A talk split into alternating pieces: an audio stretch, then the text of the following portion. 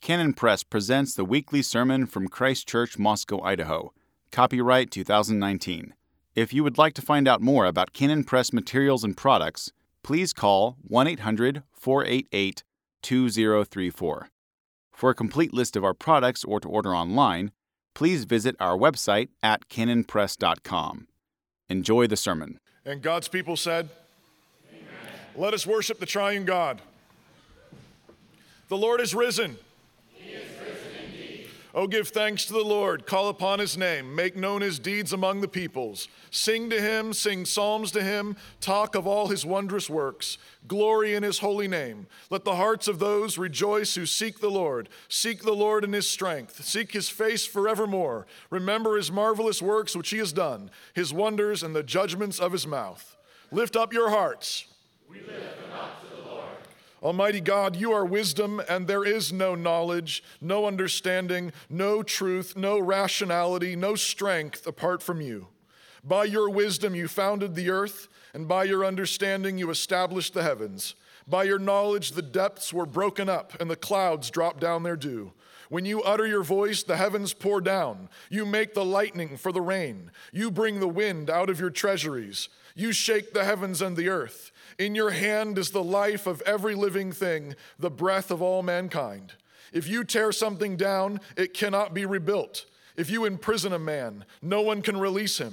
If you withhold the rain, everything dries up. With you is all strength and prudence. The deceived and the deceiver both belong to you. You make fools of judges. You deprive the trusted ones of their speech. You take away the discernment of elders. You disarm the mighty. You make nations great and you destroy them. You cause the great men of the world to grope in the dark, to stagger like drunken men. You alone are wise. You alone are true. All things change and fade away, but you are the same yesterday, today, and forever. And so we worship you now in the name of Jesus Christ, who lives and reigns with you in the Holy Spirit, world without end. And amen. There are relatively few things the Bible associates with putting people in danger of the devil. But if the Bible says that certain things can invite the devil to mess with your life, you really ought to sit up and take notice. One of those things is letting the sun go down on your wrath. Ephesians 4 says, Be ye angry and sin not, let not the sun go down upon your wrath, neither give place to the devil. Remember that Satan transforms himself into an angel of light. He doesn't show up on your doorstep dressed for Halloween. He shows up justifying your anger. The devil is the friendly accountant who doesn't mind going over the offenses again, adding up your good deeds in one column and their thoughtless words and actions in the other. The devil is a friend with a cup of tea willing to sit up late listening to you, going over what he said, what he did, asking you to repeat the particularly painful parts one more time. Going to bed angry is like going to bed with your front door wide open, like an open invitation to thieves. It's like leaving raw meat out on the counter all night long. It's not safe, it's inviting trouble. Remember in the parable of the field, the enemy came while the man slept and sowed tares among the wheat. And the next morning, the next morning you wouldn't notice right away. Bitterness takes root before anything obvious has happened, like rot in the meat, like cancer in the bones. It's not always possible to agree on something, and sometimes there really is something that needs to be addressed. But when you've done everything you can today, you need to put the matter in the Lord's keeping. Put your grievances and hurt in the Lord's strong box. If you keep the matter with you, you're inviting the devil in. But if you let the Lord keep it, the Lord will keep the devil out. So, is it something your dad or mom did or said? Your husband, your wife, your boss? Did a deal go south with someone in this room? Did a friendship go sour? Surrender it to the Lord now. He knows exactly what happened. Let Him take it from here. Psalm 71 says, In you, O Lord, I put my trust. Let me never be put to shame. Deliver me in your righteousness and cause me to escape. Incline your ear to me and save me. Be my strong refuge to which I may resort continually. You have given the commandment to save me, for you are my rock and my fortress. Father, we confess that we have harbored grievances, grudges, and anger, and in so doing, we have invited the devil into our hearts and homes. We have given in to the temptation to remember sins that we promised to forgive. We have reviewed past wrongs as though we were looking through an old photo album. We have nursed small and large bitterness, and we have called it caring about justice or just telling the truth or just having a good memory. Father, forgive us for keeping track of wrongs, of remembering wrongs, especially since you have forgiven us far more than has ever been done to us. Father, we also confess that we have held on to grievances because we don't trust you to take care of them. So please forgive us for that as well. We surrender everything to you and trust you with it. If there are things that need to be addressed, help us to address them in the peace that only comes by letting you keep the wrongs for us instead of us trying to keep them ourselves. Father, we know that we live in a dark world, and so much of the darkness is the black hole of unforgiven sin. We want to be light in this world. So help us to confess our sins honestly to you now, so that we may actually be a blessing to our neighbor. And so we confess our individual sins to you now. Selah.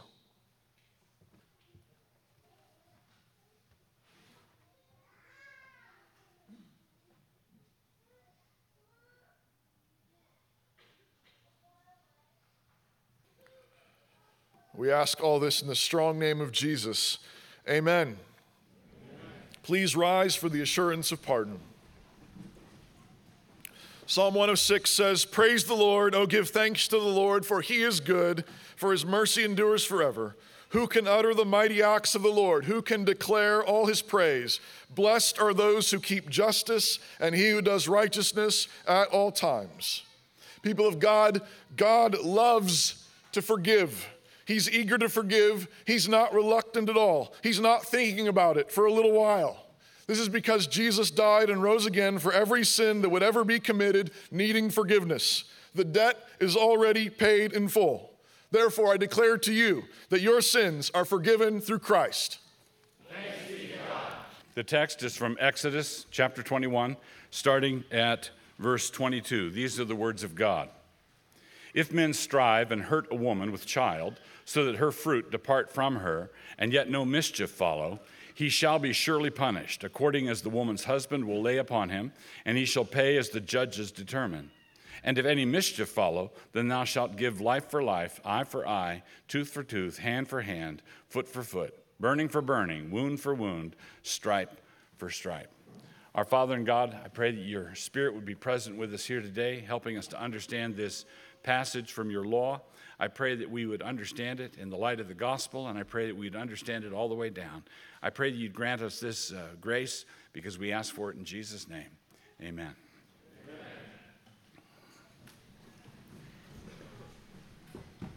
So, I want to speak to you this morning about what it means to be genuinely pro life, what it means to be pro life all the way through, top to bottom, front to back, side to side. What does it mean to be genuinely pro life? This is a political term, and I want to tie it in by the end of the message to, to uh, the gospel. What, what, what relationship does this quote unquote political issue have to the gospel of our Lord Jesus Christ? Christians have spent a lot of time uh, in, in circles that where, where pro life, the, the phrase pro life is a good phrase. Those Christians who've spent a lot of time in these circles know that we are pro life and know that being pro life is a good thing, and that almost goes without saying. And we often have some of the basic arguments down, but frequently the basic arguments are arguments from science or medicine, biology, that sort of thing. We have some of the basic arguments down, but we need to make sure that we have the true foundation down as well. What is the genuine issue here? What are we actually talking about? That means, as you should already instinctively know, we have to ground our convictions on this subject, on the scriptures that have been given to us by God. So we have to look at a particular passage as the, as the text before us this morning, but we also have to, to go even deeper than that and just uh, address the fact of Scripture itself, the, the, the reality of a word from God itself, and then see how it, how it ties in with what we as a, a nation are doing and with uh, an issue like this one. Now, let's just summarize the law partic- uh, quickly. In this law that the children of Israel were given, we can readily see the parity of the law. We can see the parity that Scripture grants to an unborn child and a fully adult citizen of Israel. This is part of Israel's case law system. And so a particular scenario is described from which we are called to derive the principle of justice so that we might apply it in other comparable situations. That's how case law works. You have a situation, and, and responsible judges are supposed to be able to look at that situation, and when they have a comparable situation later, they extract the principle of justice and apply it to the new situation. It's not a law, this is not a law that says thou shalt not commit abortion. All right, that is not how the law works. It gives us a particular scenario, and we're supposed to read and understand that scenario. So here it is. If two men are fighting, and if they careen into a pregnant woman, such that she gives birth prematurely, but the child is all right, then the guilty party is fined what the husband determines and what the judges allow. You see that in verse 23. Now it's interesting, it says two men are fighting, but, and it's, it's plural, and they collide into a, a woman, and then it becomes singular. There, there's, they're assuming that there's a guilty party in the fight, that, that someone is responsible for it or su- responsible for colliding with the pregnant woman. So it goes from plural to singular.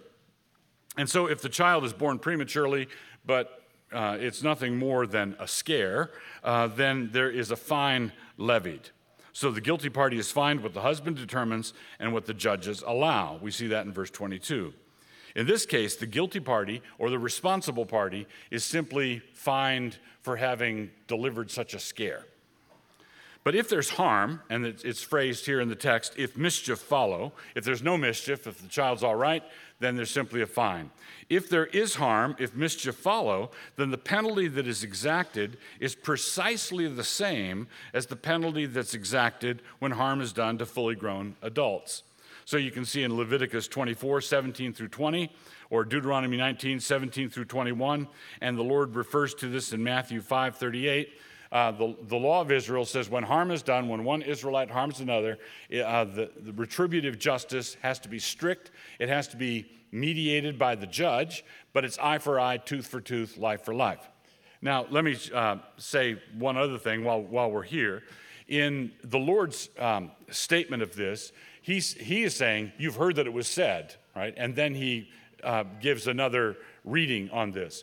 Eye for eye, tooth for tooth, um, uh, burn for burn, that, that sort of thing was given by God through Moses to the magistrate to put an end to vigilante justice.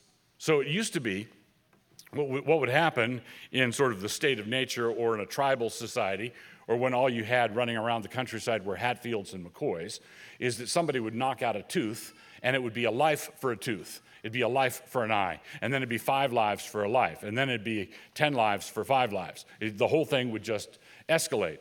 And so you can see the law of Moses being imposed on a society where if someone did, har- uh, someone did harm to someone in your tribe, there was a blood avenger, and the blood avenger would go and get that guy, and the whole thing would tend to escalate. This is why Moses established cities of refuge. If there was an accidental killing, the, the person, uh, a manslaughter situation, a person could flee to the city of refuge and to be safe from the blood avenger. So, what God is doing is He's establishing in Old Testament Israel, He's putting brakes on a system of personal vengeance. All right? And the way you do that is, it says in Ecclesiastes, where where justice is not speedily executed upon the criminal, there the heart of man is filled to do evil. So what, if, you, if you want to put a damper on vigilante justice, people taking the law into their own hands, the magistrate has to be strict.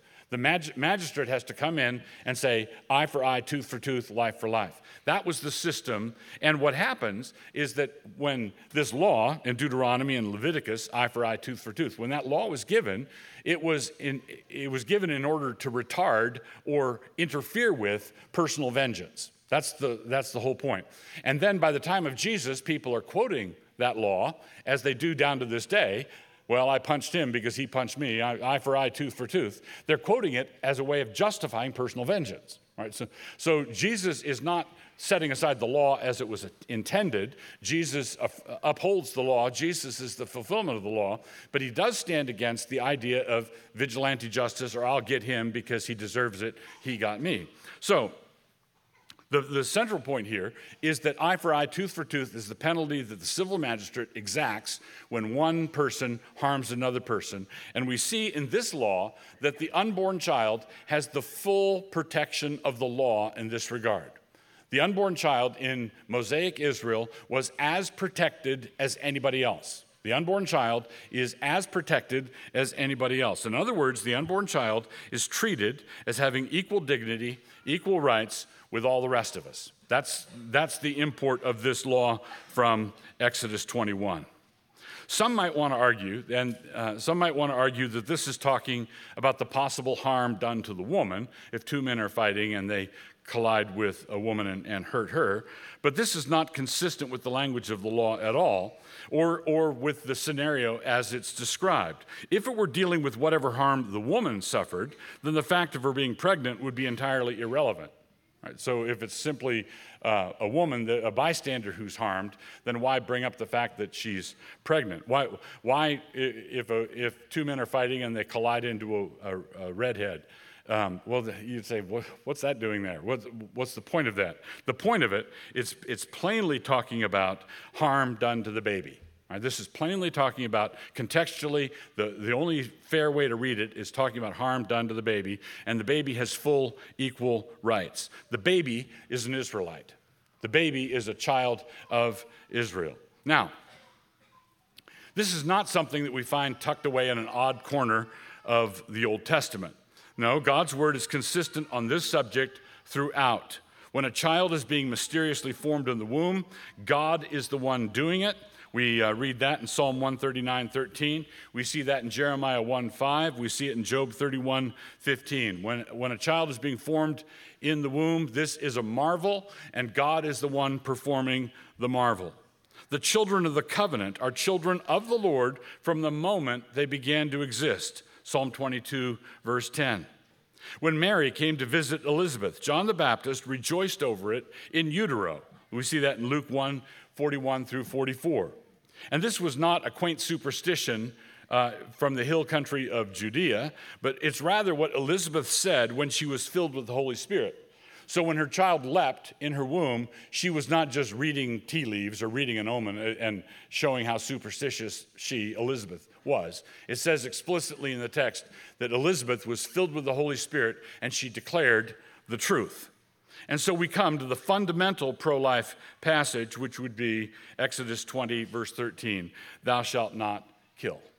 Thou shalt not kill. Thou shalt not commit murder. And we, incidentally, um, you do, those, those who are absolutists on um, capital punishment and war, you know, pacifist Christians who say, Thou shalt not kill, um, the, context, the context basically of Exodus in a, just a chapter away, you have the death penalty required for certain offenses. It's clearly talking about murder. You shall not take a human life without a trial. You shall not take a human life without that person forfeiting their right to life through their own behavior.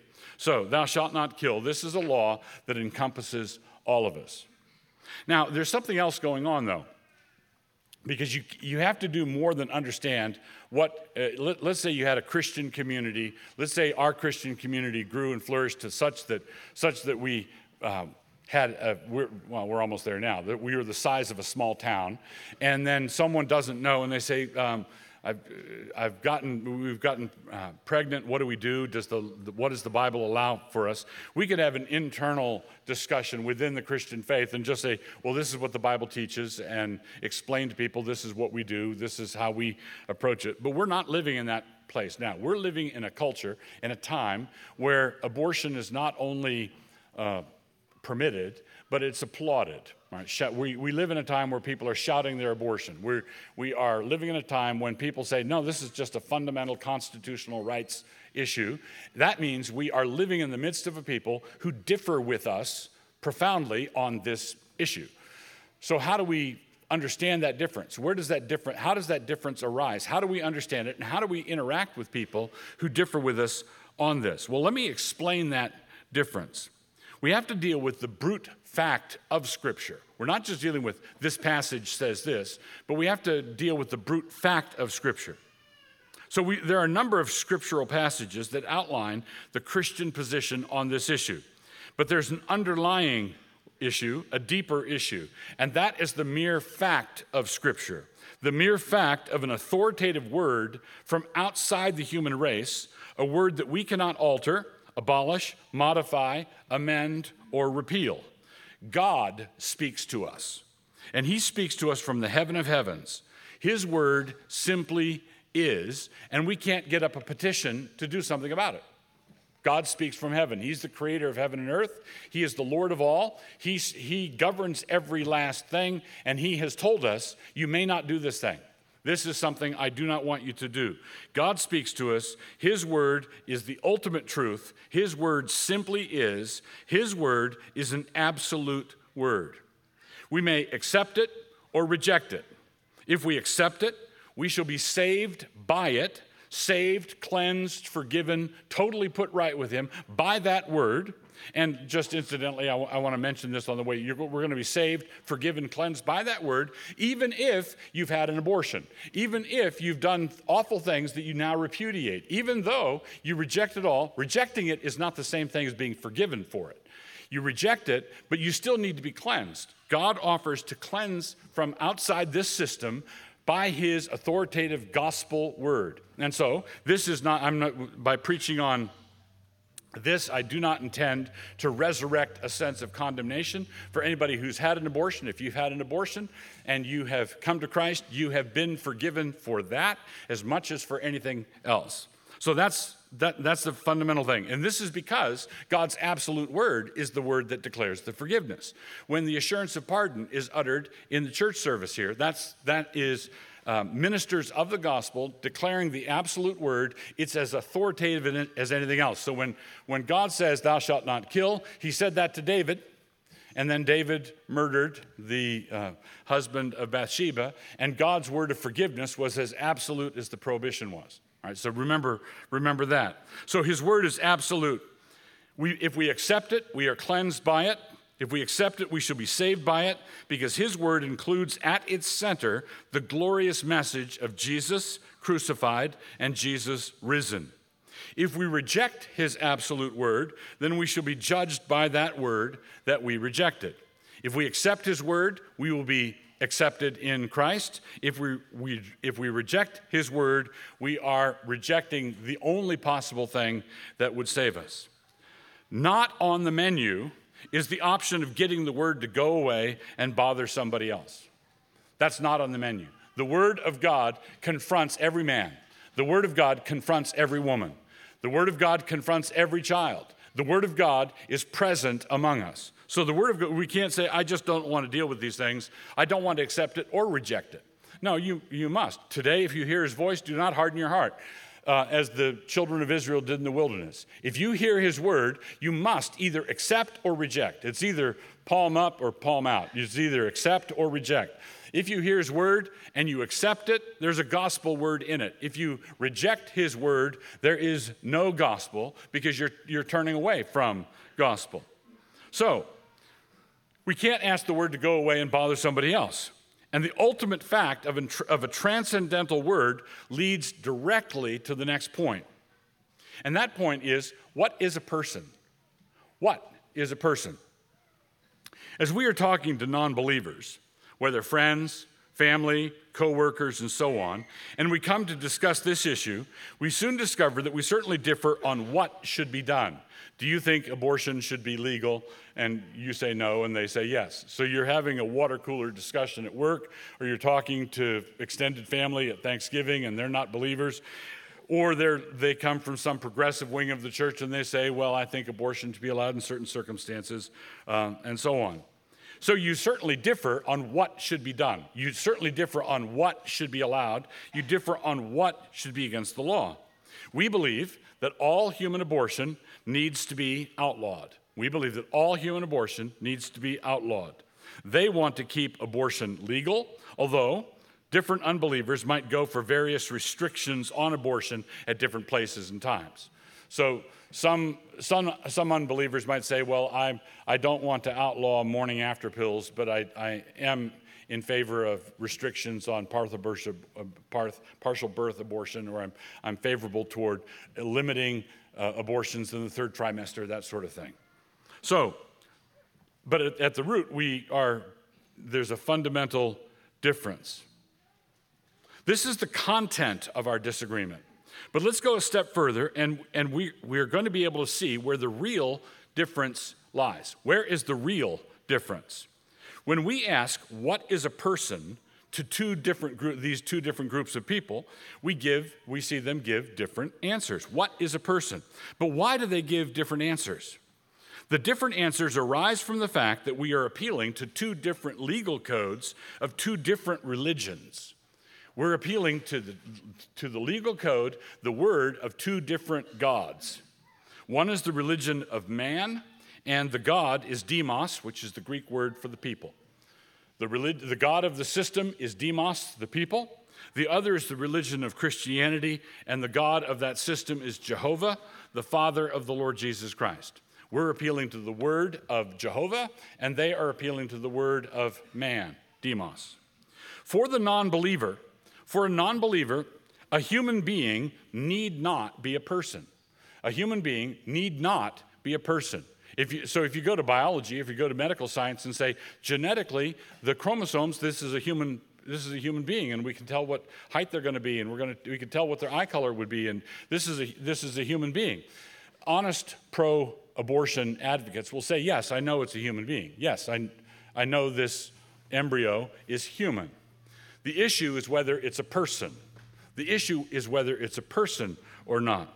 And that is an accurate assessment of what the issue is.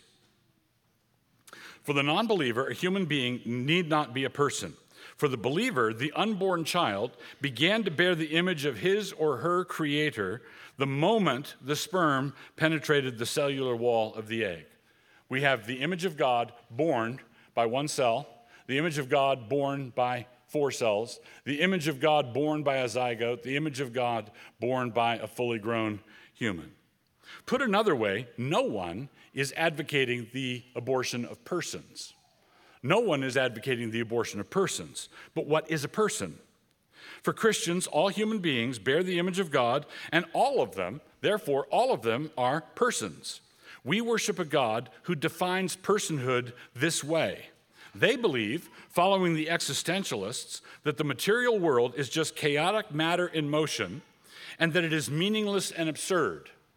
Right? So, Jean Paul Sartre, uh, one of the founders of the existentialist movement, said without an infinite reference point, every finite point is absurd. Now, that's, that's true. Without an infinite reference point, every finite point is absurd, and he was an atheist. There is no infinite reference point. Therefore, every material point in the universe is an absurdity. If it is to have meaning, it must have meaning imposed on it. It must have meaning imposed on it by the person making a choice. So, um, it remains that way, that, that created order, well, not created order, that chaotic order, remains that way, meaningless and absurd, until meaning is imposed on it by choice. Whose choice? And the answer is the choice of, who, of whoever can make that choice stick. All right, so everything is absurd, you make your own meaning. Everything is absurd, you make your own meaning. And if you can't make your own meaning, well, then it doesn't have any meaning. If you don't make it stick, it doesn't. So a debate between a secularist and a Christian over abortion is comparable in this respect to a debate between a Muslim and a Christian over the lawfulness of eating bacon.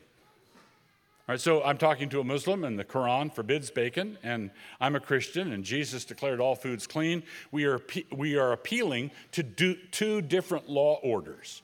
We're appealing to two different law orders.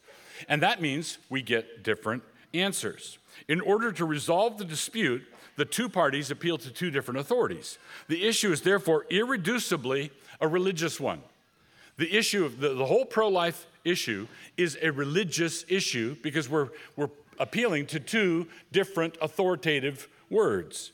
It has to be, it has to be settled by an appeal to the Word of God. But who is God?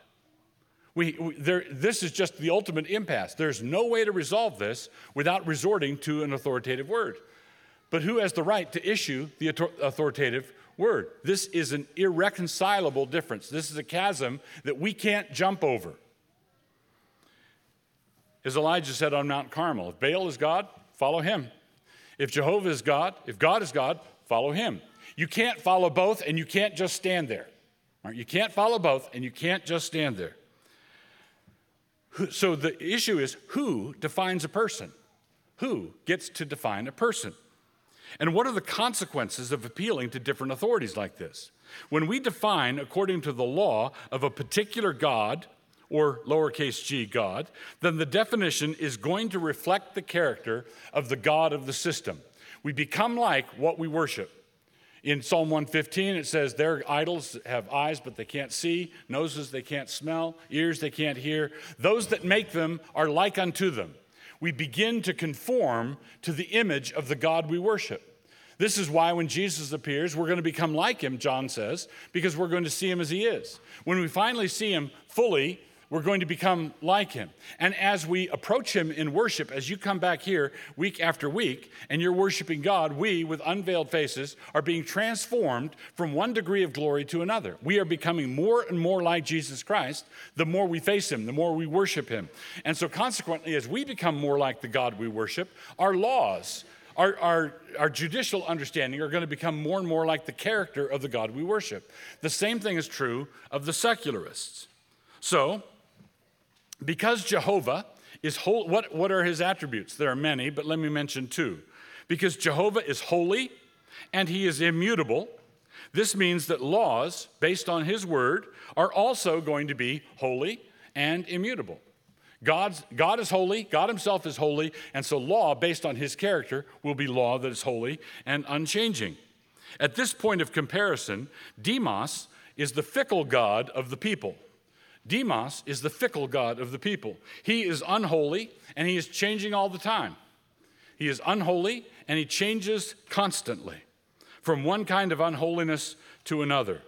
This shiftiness with regard to character is why secularism wants its authority over definitions to be kept murky and in the background. They don't want to rest too strongly on Demos saith it, and therefore it is so. Because one of us is going to say, What about last year when Demos said the opposite? Or what, what about 10 years from now when he's going to change his mind again? What, uh, so the Supreme Court has spoken. Roe v. Wade cannot be touched as, though the Supreme Court is the supreme being. And you can say, so was it the supreme being that was speaking in the Dred Scott case in the 19th century? Was that, was that the voice of the supreme being? Well, it's inconsistent, it's changeable, it's mutable, and it's unholy. So, consider the track record of Demos, and we can see why they want to keep things vague. Remember what Chesterton said in this regard. Quote, this is a wonderful, glorious statement. Chesterton hits the bullseye so many times. Definitions are very dreadful things. Definitions are very dreadful things. They do the two things that most men, especially comfortable men, cannot endure they fight and they fight fair. Definitions fight and definitions fight fair. And comfortable men cannot endure this. This vagueness is why some people who don't understand what is going on will say things like, uh, politicians particularly, I'm pro life except in cases of rape or incest. All right?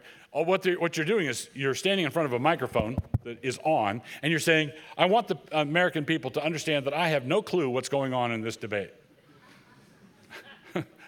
I want you to know, whatever else happens, I'm going to vote pro life, but that I don't have any idea of what I'm talking about. That's what, that's what the phrase, I'm pro life except in cases of rape and incest, means. Before you talk about rape or incest, we have to settle how many persons are involved in the situation. Before you talk about rape or incest, you have to say, how many people are we talking about? How many persons are we talking about? Two or three? Are there two people or three people? If there are three, father, mother, and baby, if there are three people involved, father, mother, and baby, then what kind of sense does it make to execute one of the two innocent victims for the crime of the father? What kind of sense does that make? It, the rape and incest clause, exception, only makes sense if you've already granted the authority of demos to bestow or not bestow personhood. So the politician who says, I can be pressured to go in a pro life direction, but I want you to know that my heart is with, my heart is with those other guys. My heart, I'm, I'm granting them authority to determine, but I'm going to, because of pressure, I'm going to go this direction. So, in other words, we must do the theology of personhood first. We must have our theology straight first. We must. God is the one who gives us life. God is the one who defines life. God is the one who gives, grants us personhood. God is the one who created us in his image. And so, consequently, we must listen to him. So, let me uh, give a modest suggestion. Pro lifers are accustomed to speak of the sanctity of human life. Every year, there's a Sanctity of Human Life Sunday, for example. But because of the issues mentioned earlier, I would like to offer a way for us to improve on this and to make our meaning uh, more clear in a murky situation. So instead of talking about the sanctity of human life, we, we ought to be talking about the sanctity of God's law and the consequent dignity of human life. Human life does not provide the standard. Human life is what the standard given to Moses on Mount Sinai protects. Human life is what the standard protects. Human life doesn't generate the standard for us. If we make human life itself the standard, then we have to spend time explaining why we are against abortion but support capital punishment. Right? So if human life is the standard and killing a criminal is undeniably the taking of a human life, someone's going to say on the pro abortion side, isn't that inconsistent? Well, it is inconsistent if human life is the standard. But the standard is God's law. This objection can be answered we oppose executing innocents who have not been given a trial, which is not inconsistent with support of the execution of guilty people who have been given a trial. Right? And then the person says, guilt, innocence. These are strange words. Tell me, tell me more about this religion of yours. It's, but it's just cleaner and easier to sidestep it. Now, it's not wrong, I, let me hasten to add, it's not wrong to understand that human life does have a derivative form of sanctity put put um, quotation marks around sanctity. We are created in the image of God, after all. We are created in the image of God. And forgiven and redeemed sinners are called saints or holy ones. Human life can bear the sacred. But this does not but this just means that we are bearers or carriers of sanctity. We are not the generators of it. We don't generate sanctity. All, all holiness comes from God. Once we settle these matters in our minds, there are other remaining questions, of course, in our pro life activism. Should we be incrementalists or abolitionists? we have no time to delve into that. But we can say that the one thing we must not be is mission drift pro lifers. We must not be mission drift pro lifers or discouraged pro lifers or lame pro lifers. And the way to keep that from happening is always to anchor your convictions to the gospel of Christ, crucified and risen. And that's how this ties in. Unbelieving man cannot reach God in order to fight against him, but he would if he could. We can't reach Christ on his throne to topple him, but if we could, we would do it. Failing that, like a rebel who cannot overthrow a hated king in a distant castle, he burns the king's effigy in his own village, an image of the detested king that he can reach. He can't reach the king, but he can reach the effigy. Small children bear that image, and they are defenseless. They are within reach, and they bear the image of God. The contrary way, the gospel way, is also true. We love the image of God in even the most helpless of our fellow men. And this is how we show our love for Christ, who is the ultimate image of the ultimate God. Now, there's, there's a whole world packed into this, but I, um, in 2 Corinthians 5, it says, We don't consider, let me just read that, 2 Corinthians 5. It's a glorious passage, verse 16. Uh, Paul says that we used to consider, we used to think of people as just people, you know, that's all. And he says, Wherefore, henceforth, know we no man after the flesh. We don't see anyone after the flesh. Yea, though we have known Christ after the flesh, yet now henceforth know we him no more. We used to think of Christ after the flesh, but we don't do that anymore. And consequently, because we don't view Christ after the flesh anymore, we don't view any man after the flesh. So the issue is uh, one of the reasons why the pro life endeavor has not been as potent as it ought to have been is that there has been too little of Christ in it. We, we need to see Christ in the unborn child. The reason our fight against same sex mirage has been has, as impotent as it has been is because we've not seen Christ in it. Every marriage is a proclamation of the gospel, the bride and the bridegroom. Every marriage is a proclamation of gospel truth. And so we ought to look at marriage and see Christ there. We ought to look at an unborn child and see Christ there. And this is what Jesus says in Matthew 25 Inasmuch as you did it to the least of these, you did it to me. So when we stand up for the unborn, we are defending Christ. We are not defending Christ as though he needs our defense, but we are defending him because we love him and we want to stand between the, the, the effigy and the people who want to strike at that effigy. So, 1 John 4, verse 2 says this If a man say, I love God, and hateth his brother, he is a liar. For he that loveth not his brother whom he hath seen, how can he love God whom he hath not seen? Everything that we do has to be rooted in this. And I'll, I'll just finish on this note. Some people are going to say, well, you're dragging your theology into a political issue. You're dragging your theology into a political issue. No, you've dragged your politics into theology. That's what's happened. You've dragged your politics and your desire to have an alien theology take over. You've dragged that into this area. Whether or not, whether or not you are anything more than meat, bones, and protoplasm is a religious issue. You bear the image of God. And that is not so, you can't say you are the end product of a mindless process of evolution, and then on the other hand, you bear the image of God, and then say, well, let's compromise, let's split the difference. There's, there is no way to split that difference. These are, if we're back on Mount Carmel, if Baal is God, follow him. All right, if Darwin is true, follow that, but follow it to the end. And the end is the outer darkness. If, if Jehovah is God, then follow him, and that way is the way of Christ. So, what we want to do is we want to be pro life, not because we are traditional value people. We don't want to be pro life because we're politically conservative. We want to be pro life because we love the Lord Jesus Christ. We want to stand for marriage because we love the Lord Jesus.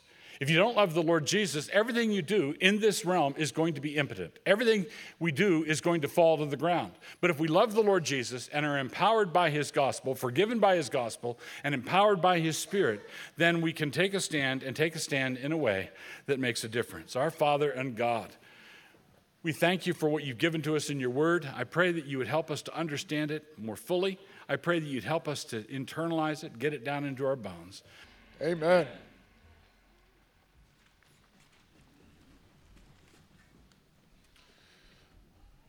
A baby is born hungry. No one needs to teach a baby about hunger. And so it is that those who have been born again are also born hungry. This is what we might call a holy hunger. In many ways, coming to Christ satisfies so many things. Outside of Christ, everything is barren and dry. And so everything looks like food. This is essentially what idolatry is it tries to turn the gifts of God into gods, which is to say, it's basically trying to turn various gifts into food that aren't really food. Marriage is not your food, it's a gift. Children are not your food, they're gifts. Good health is not your food, it's a gift. Respect is not your food, success is not your food. But when you're starving, everything looks edible, and it can give short term relief to the gnawing in your gut. But it's not really feeding you, it's not really giving you your life. But when you come to Christ, you find your hunger satisfied. And yet, that doesn't mean you're done eating. When you come to Christ, you actually find that you have more of an appetite than ever before. And this is by design. God wants you to grow. Blessed are those who hunger and thirst for righteousness, for they shall be filled. But that's also why this is a continual feast. We hunger for God's wisdom and goodness and righteousness, and He gives it, and we are filled, and we're always hungry for more. Not hungry in a desperate, dying way, hungry in that pleasantly surprised sense that you can have another piece of pie and you really won't regret it. So, this table is set for the hungry. If you've been away for a long time and you've been feeding on other things, as a minister of the gospel, I invite you back, back to the table of the Lord, to eat real food here by coming to Christ by faith.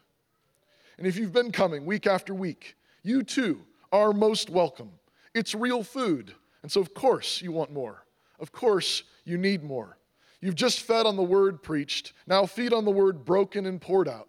Turn to Christ, surrender to Him, thank Him, praise Him, read His word, feast on His word. You've been born again, and you were born again hungry. So come and welcome to Jesus Christ. In the night in which Jesus was betrayed, He took bread and gave thanks. So let's give thanks together. Our God and Father, we praise you and we thank you that you created us hungry and you've recreated us hungry. We thank you that you've given us not only an appetite, but you've given us food. Father, thank you that you made us for yourself and that you are here and you offer to your, yourself to us freely. Give us faith so that we might feast. And so we give thanks. In Jesus' name, amen. In this world, in this day, when you see the news headlines, when you see people saying the horrific things they say about abortion, celebrating the murder of the unborn, it can feel entirely like there's nothing we can do. And you need to remember two things. Number one, remember, Jesus already won, and he won this battle. He rose up triumphant over abortion, along with our sin and all evil. And secondly, because he did that, and because you have been born again in him, now you've been, you've been set free to be on that mission with Him, bringing that life to this world. And you do that every day as you see Christ in one another. The most pro life thing you can do is love your wife. The most pro life thing you can do is love your children. The most pro life thing you can do is honor your father and your mother, love your neighbor as yourself, work hard. Why? Because you're seeing Christ in them. And as you see Christ in them, you are bringing life to the world. So go now with the blessing of your living, living and risen Savior. Pray the grace of the Lord Jesus Christ, the love of God the Father, and the communion of the Holy Spirit be with you all and remain with you in your hearts forever and ever. Amen.